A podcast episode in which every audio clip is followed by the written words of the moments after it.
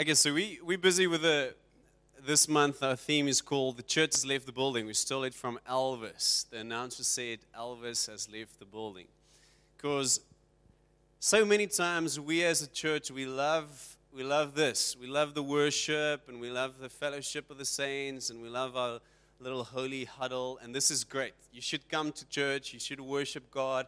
There's something that happens when people come together and worships Him there's an anointing that flows in corporate worship that you cannot get in another place. But there's a calling on the church to actually exit the building and to exit the building with Jesus and the fullness of God. So this month, we just want to explore this idea that we actually have an anointing and calling, a purpose outside of the four walls of this church. There's a there's a calling on you as an individual to take Jesus not only to church on a Sunday, to this, but also to take Jesus with you as you go to your school, your business, wherever you're going. And He wants to go with you, and He wants to influence the people and um, the people that you're leading and the people that you're are friends with. Are you excited about that?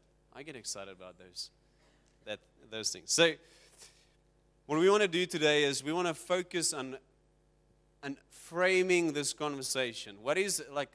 I just I was praying. I was asking God, what is the one thing that we can build as the foundation for this idea that we can go out and change the world? Because basically, what Luke said is, he said that we have the ability. We must believe that we have the ability to change the world.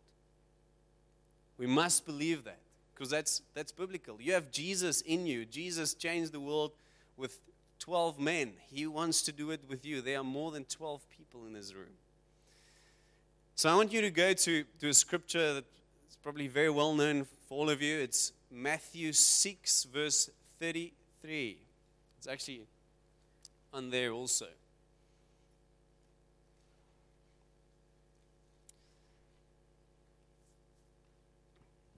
But before we do that,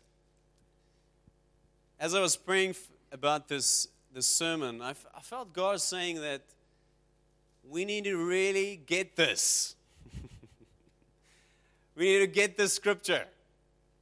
And it's sometimes we come to church and we, we experience something, sometimes even just the emotional hype, sometimes a word from God, but we don't change. The goal of tonight, the goal of the worship, the goal of welcoming you, the goal of good coffee, the goal of fellowship, the goal of prayer is to actually move you from a point A to a point B and hopefully to a point C, D, E, and F. There's a movement, there's a shift that should happen in your life, there's growth that should take place in your life. And so many times we come to church and we have a good experience, but we still stay the same. I love what somebody said. He said, Jesus is bigger than a train. If you're going to stand in front of a train and wait for a train to hit you, you will change. So if you are willing that Jesus comes and change you, you will change because he is bigger than a train. He, he wants to be involved in the growth. And sometimes growth is really painful. Other day I was having a conversation with somebody and I said, I don't want to go back to three years ago. The big thing is not that I, I didn't like my life back then, it's just that the kind of growth that I went through in the last three years, if I think of it, it was painful. And there's so much humble pie that I was eating in the last three years. And some of you are probably feeling the same. And, and, and hopefully, when I'm five years down the line, I'm going to go look back today. I'm going to think, wow, Amo, you have learned so much. I don't want to go back to that again. So, one of the most important things that we want to beliefs that we need if, if we want to be moved by God. And that's the first belief that you need to, it's a, it's a mindset. And I, I want to almost speak into the Spirit. I want to declare this truth over you. And, and I'm praying that it will hit you so hard that it will actually change a mindset, break down a stronghold if, if this is not true in your life. And that is that God is an absolutely good God and that means that you can trust Him. It means that you can trust Him. Some of you are sitting here and you can, you can say with your mind, God is a good God, but you don't trust Him. If you can't trust Him, you don't really believe that He is a good God. And don't condemn yourself now. Just come up for prayer later so we can pray for you for this. But you need to understand that God is a good God and He's always for you. And as you get that revelation, as your mind changes to who God really is, it's so much easier just to give up your life to God. Because He is, He is absolutely good. There's no shadow, there's nothing bad in God. I think so, so many times we say, hey, give your life to Jesus, give your life to God, give your life to the Father. Hey, just surrender everything. But we never tell people how good God is. We never revealed to them how good God is. Hopefully, if you, if you spend time with me, if you spend time with my family, my wife, and my four kids, you will see the goodness of God. That is one of our biggest goals as a family. We want to reveal the goodness of God in everything we do. Everything. And people's like, wow, okay, if that is possible for the O'Kennedys, then I'm going to trust for that same revelation. And as you get that revelation, you're like, hey, I want to give my life to Jesus because I see it. There was last night we were at Andriette's 50th birthday, and we, I was discussing or just having a conversation with one of the girls there, and she came to Jesus somewhere in April on a Monday night at an intercession meeting. Quite a weird experience for the first time in the charismatic um, kind of church. Comes to an intercession meeting. Eh? That's quite wild. And she meets with Jesus, and she comes that whole night, that whole week. We had meetings every night, and she and every night she had an experience with God. And and seeing her now, she went to Sri Lanka with us she is just changed. Her life got transformed. If I ask her, hey, do you believe that God is a good God? She'll be like, hey, I can't tell you how good God is. I cannot tell you how good God is. So that's the first thing is, if you want to be moved by God, you need to know that He is a good God. You must trust Him. If a stranger passes you by now and tells you, hey, I'll give you a lift to somewhere, you're going to say, no, I don't want that lift even if he offers you a slab of chocolate or a Lindt chocolate.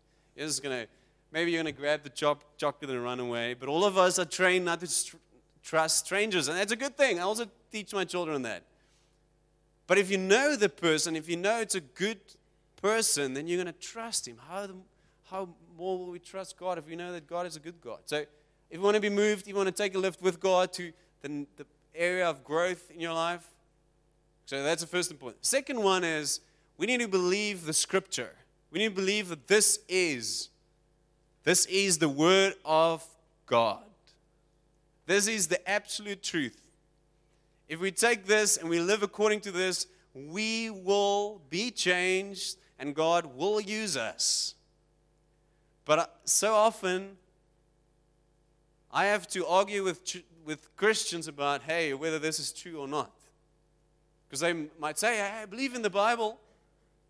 But then you come across a passage all about the grace of God or Jesus bringing no condemnation or about you needing to obey the word of God or, or whatever. And they're like, no, no, no, that's not true. That part of the Bible, let's rip it out. We need to believe this is this is absolute truth. This is this is more important than your textbooks at varsity. It's more powerful. Do you believe that? If you're, if you're nodding your head, that's a dangerous thing to do. I'm seeing all of you.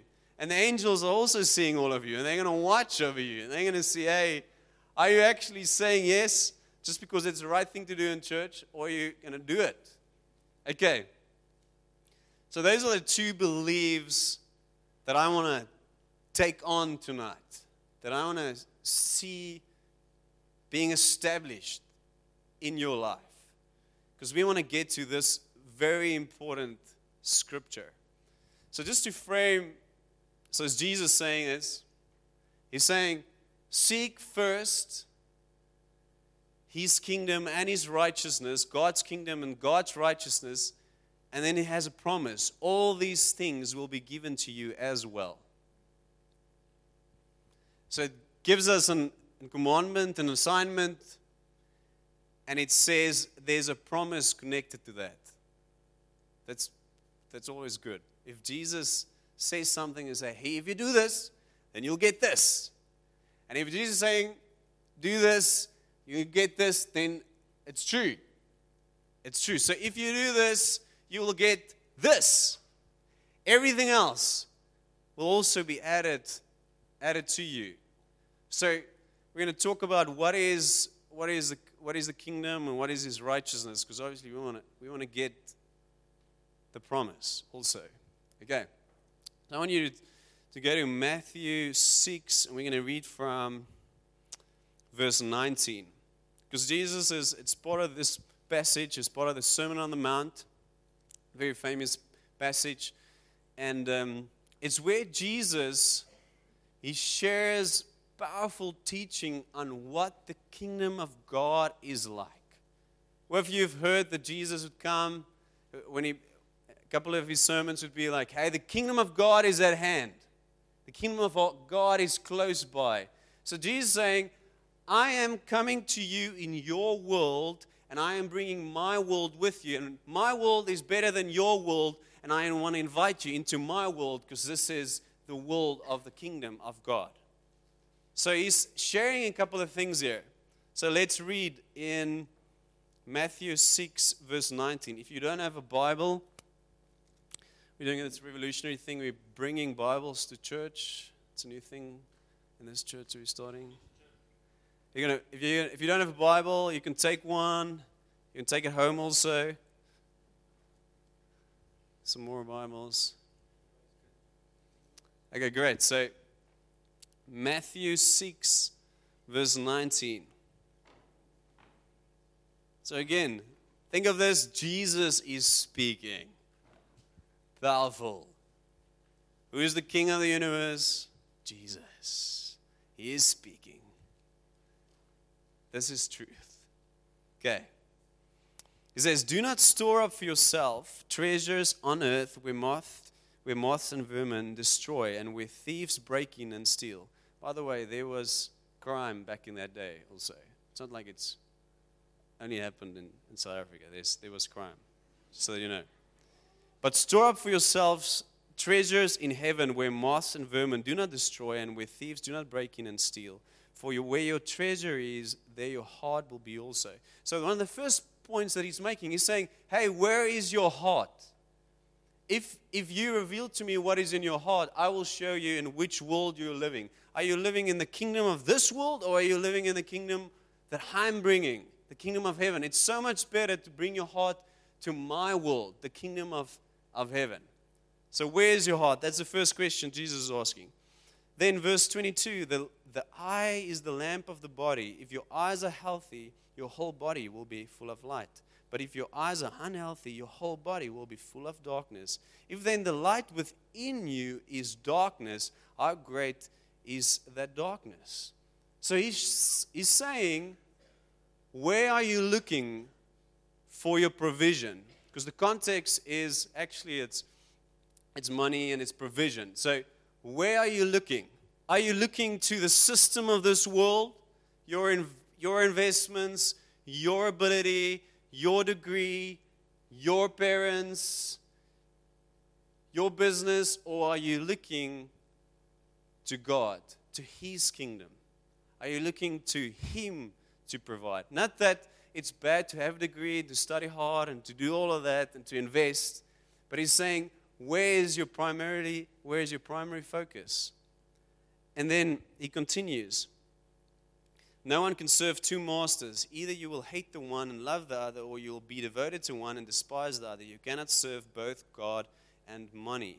And, he was, and he's talking about mammon. He's saying there's, a, there's something that rules this world that I'm coming into. Money makes the world turn around. So there's a, there's a ruler in this world, and it's money, and Jesus is the ruler of the kingdom of God, and he's saying, You cannot be serving the system of this world and serving me. You're going to have to choose. There's no compromise. So I'm making some strong statements, but it's Jesus. Okay. So let, let that change your mind. Let that penetrate your heart. And then verse 25, I'm going to read a couple of verses now, it speaks about what, what people in this world do and how we should actually respond to that. Therefore, I tell you, do not worry about your life, what you will eat or drink, or about your body, or what you will wear. Is not life more than food, and the body more than clothes? Look at the birds of the air. They do not sow or reap or store away in barns, and yet your heavenly Father feeds them. Are you not much more valuable than they? So, this is actually so cool. Jesus saying, Hey, hey guys, you worry about a lot of nonsense.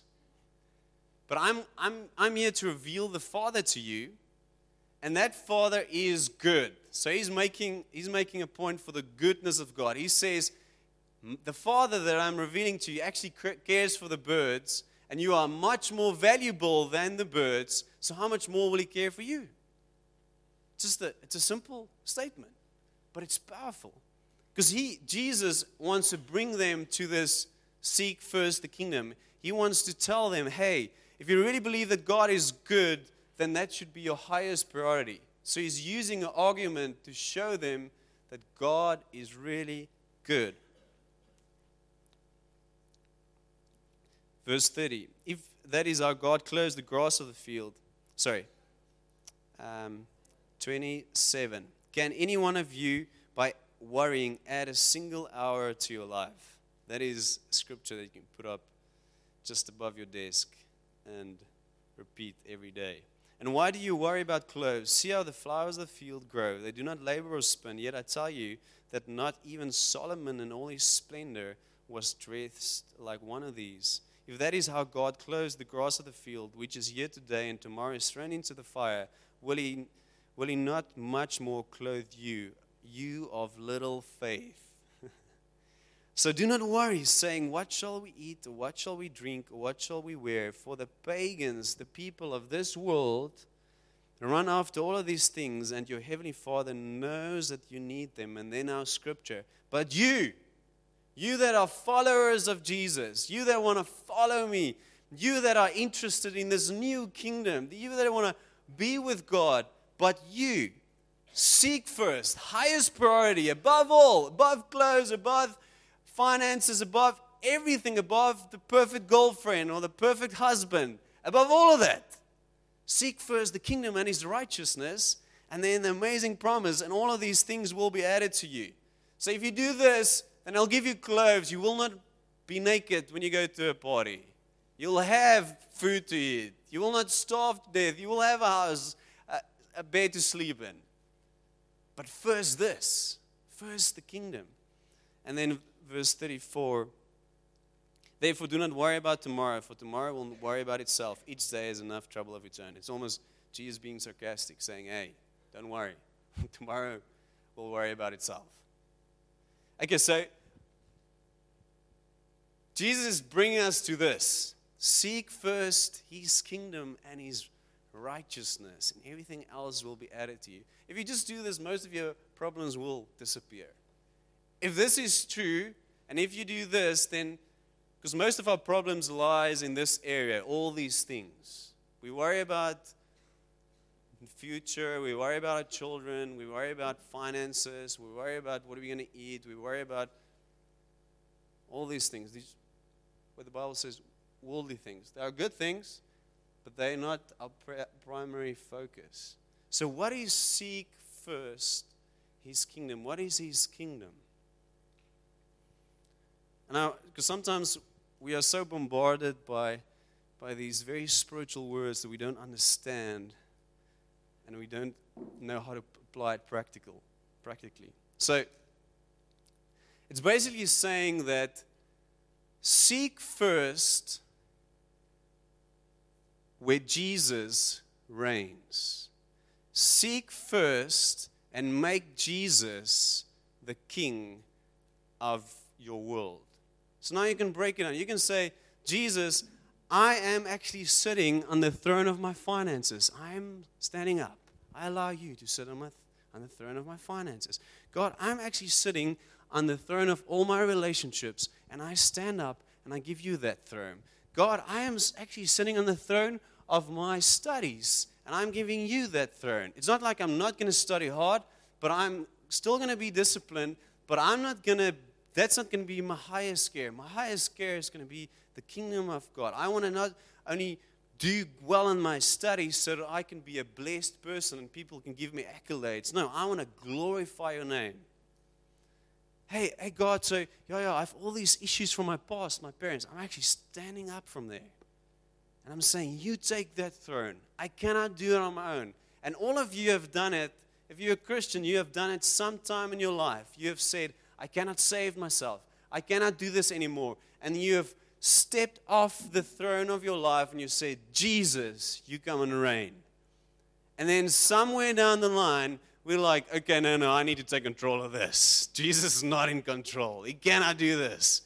Oh, my, my emotions is running. I'm never going to be a get a husband. I'm never going to get a golf. Oh, I need to control this.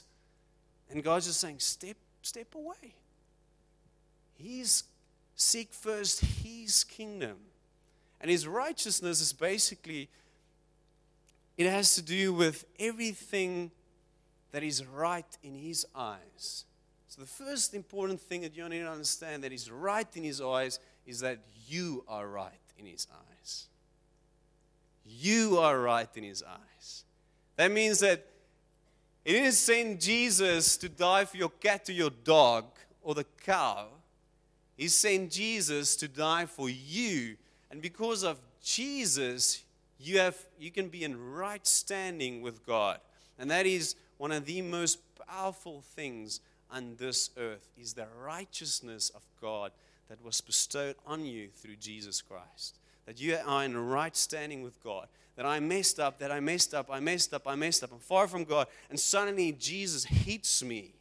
He finds me. I say, God, I surrender all. And then I become the righteousness of God. I become holy and I can fellowship with Jesus. That is, that is his righteousness. The first step into his righteousness is to know that you are right in his eyes. Say that about yourself. Point your finger at your forehead and say, I am right in Jesus' eyes.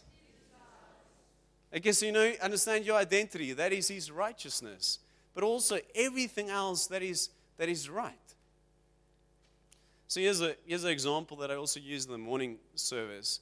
So when Zuma was president, it was most of you didn't like Jacob Zuma when he was president. I think that's a fair comment to make. Okay? But if Jesus would bring Zuma in here, then the right thing, Jesus looking or God looking through Jesus to Zuma, his righteousness on Zuma would be a prophecy for blessing in Zuma's life. But all of us being so very judgmental, we would go like, go down, or oh, hey, you've messed up the country, or you've done this. But now, because we are seeking God's kingdom and His righteousness, God has a different way.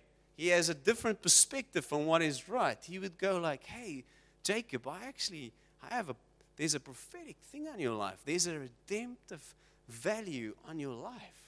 And I've actually called you, and I really believe this is true from Jacob Zuma, is that he was called to bring the, the, the poor people to the spotlight and for their needs to surface in the political circles. But he, so, maybe he did a good job of that at first, but later on he definitely didn't do a good job at, at that. So there's a, there's a prophetic word that Jesus would bring him into the dream of God for Jacob Zuma. That is his righteousness. So what is right in his eyes, what is right in Jesus' eyes, that's the thing that we need to go after.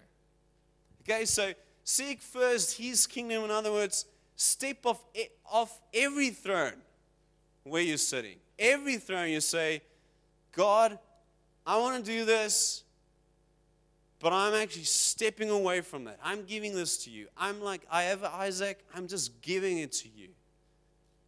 God, I'm seeking the righteousness of Jesus. And that is to know my identity as a son or a daughter of the living God, but also to understand that there's a there's a righteousness that God wants to bestow on all people, and I'm going to work towards that. And then God's like, you know what? I'm going to add all these other things to you. And when I was, when I was preparing, I, I felt God saying, some of you are going to really get this, and you're going to run with seek first his kingdom and his righteousness. And you must be, be prepared to receive a lot of all these other things. Just be ready. Say, I am ready. I'm ready to receive all these other things. So here's a here's sort of a disclaimer for this message. You're going to go seek first his kingdom and righteousness, and everything else will be added unto you because that is the truth. That will happen if you do that. And then after a while, you're going to go like, ah, oh, shucks, man, all these other things actually entangled me, and I'm not actually seeking after God's kingdom and his righteousness anymore. So the things that were added, the blessing, became your highest priority. And you need to move back. Maybe some of you are sitting here. You're like, hey, I've, I've really, I've, I'm, I went after God, but then suddenly I've, I've received all this blessing, and then this blessing became all the reality of the biggest priority in my life. So God's saying, hey, come back. Come back. Make me and my kingdom, my righteousness, highest priority, and I will take care of the rest. We are so fighting all these battles in this realm and in this worldly system that we forget that we are called for a higher world, and that's the kingdom of God, where Jesus reigns, where He takes control of your, of your life. Great.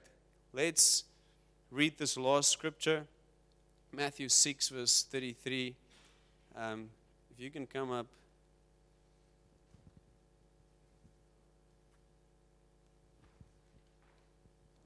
So, Matthew 6, verse 33 is the Passion Translation. I like this. It says, So above all, so highest priority. So, this is a, this is a simple message. Above all, constantly chase after the realm of God's kingdom and the righteousness that proceeds from Him. And I like this part. Then all these less important things will be given to you abundantly. So you can almost make a list in your life. What are the things that you are chasing after that are the less important things? You say, hey, God actually wants to give me the less important things in abundance.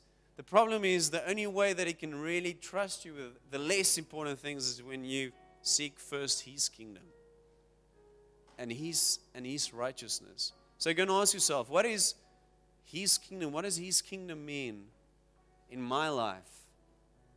How do I apply His kingdom to my business, to my studies? Seek His kingdom, extending His kingdom through my studies, through my relationships. How can I, how can I do that? How can I establish that? And then everything else will be added. So, if we can do this as the church, we're going to be so blessed. People are going to come like, Hey, Sam, why are you so blessed? I want to know that I want to know that God. I was in I was at varsity and I was quite into cycling and I loved mountain biking and then to train for mountain for to to get some base training done, you would go on the on the road and I would go on my mountain bike and all my friends would have these very fast road bikes. And then one Wednesday we did we did a probably like a 50k just road bike and they're on the road and afterwards I'm, I'm like hey god uh, i don't need a road bike. I already have a bicycle and i love mountain biking more than i love road biking. But i know that you're a good father and if if i can ask i would love a road bike. Just like that. I just asked that.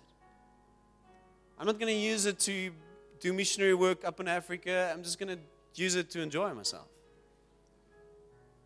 and that Monday, so that was a Wednesday, the Monday, a friend phoned me and said God said to him the, the previous Wednesday that he must give his road bike to me. And he walked in there with his, back then it was 11 grand with road bike. It was, a, it was a, really, I really enjoyed the, the bike. So what is, what was God telling me? He was saying, Amo, I'm really interested in all the lesser important things. Hey, Almo, th- thanks for seeking my kingdom and my righteousness. And I want to add even just a simple prayer for a road bike. I want to add that. And because of that story, so many people was impacted by the goodness of God. Because I, I tell them, hey, God is interested in your deepest desires. He's interested in your deepest desires that you carry in your heart, that you don't even share with people. Because He is so good. Okay, let's stand.